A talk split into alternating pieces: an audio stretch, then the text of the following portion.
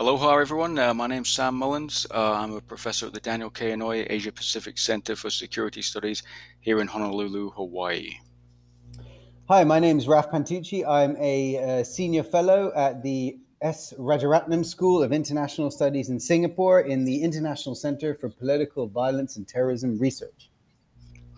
So, Raf, um, I uh, recently read one of your uh, papers in foreign policy, and this was, um, you know, I think thought provoking and insightful as ever. And, um, you, you, know, specifically, you were looking at the changing role of Central Asians and Indians in, in ISIS networks. Uh, just for everyone listening, do you want to kind of briefly recap that for us? Sure, Sam. Thanks. Um, I mean, the idea of the article is one that I've kind of contemplating for a while because I noticed that when we saw uh, terrorist plotting over the past few years, you started to see Central Asians and Indians in particular showing up in attacks outside their borders. And while people may look at this and say, well, you know, what's surprising about, you know, um, people from Muslim majority country, or, well, not in India's case, but, you know, Muslims getting involved in jihadist terrorism, it's actually new to see Central Asians in particular fighting way outside their borders and Indians fighting way out, fighting just outside their borders as well. And so it seemed to me that it's kind of an interesting trend which has been bubbling along for a while, which kind of hadn't really been sort of picked up on. Yeah, you know, um, I, I, tend to agree in the sense that unless you really kind of specialize and focusing on those two groups, um, it probably is something that kind of can, can pretty easily slip under the radar. But um, you know, the thing that kind of struck me a bit about it is the, the, the differences, and you touched on it there. You know, you've got the Central Asians coming from, uh, you know, Muslim majority states, but also very authoritarian uh, in nature with with limited, you know, kind of activities uh, or, or, opportunities for, for activism. And then your, your Indians are coming from, uh, you know, democratic society.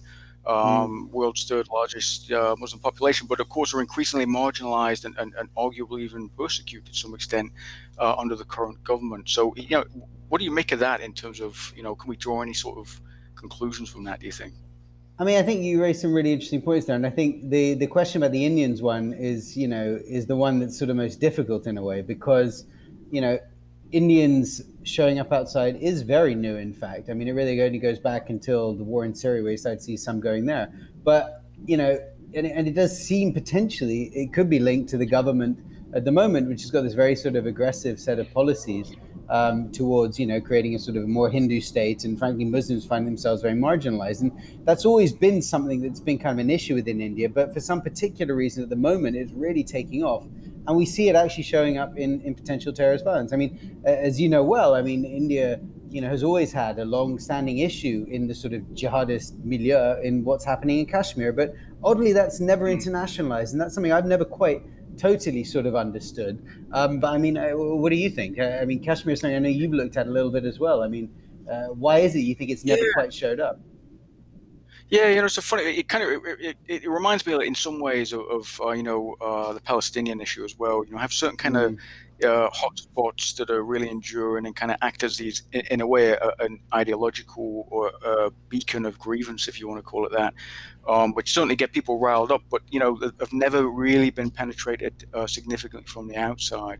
And, and, maybe it's just because they are so localized that in many ways they're so they're, they're um, very secure, I think, from a lot of outside uh, infiltration as compared, you know, to somewhere like Syria and Iraq, as we've seen recently. Mm. And so I, I, I think, to, to me personally, I think it is is largely to do uh, with the practical opportunities. Um, but but but you know you're right. The Indian uh, kind of question really does puzzle me a little bit.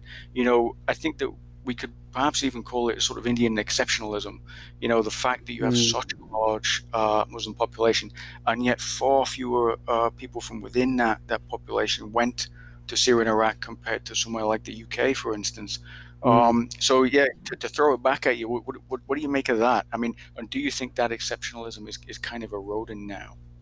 Well, I mean, that was part of the contention I was trying to make, and I've had a, a bit of pushback, frankly, from some Indian colleagues and uh, you know others in South Asia who sort of said, "Well, no, the, you're jumping the gun a bit here." But I mean, I think it's new the fact that we've seen, you know, ISIS in particular championing that they have Indian fighters doing their attacks outside of um, outside of India, you know, and the fact that we've seen not only them claiming sort of the odd Kashmiri here and there, but also, you know, using Indians in their attack groups in Afghanistan in particular.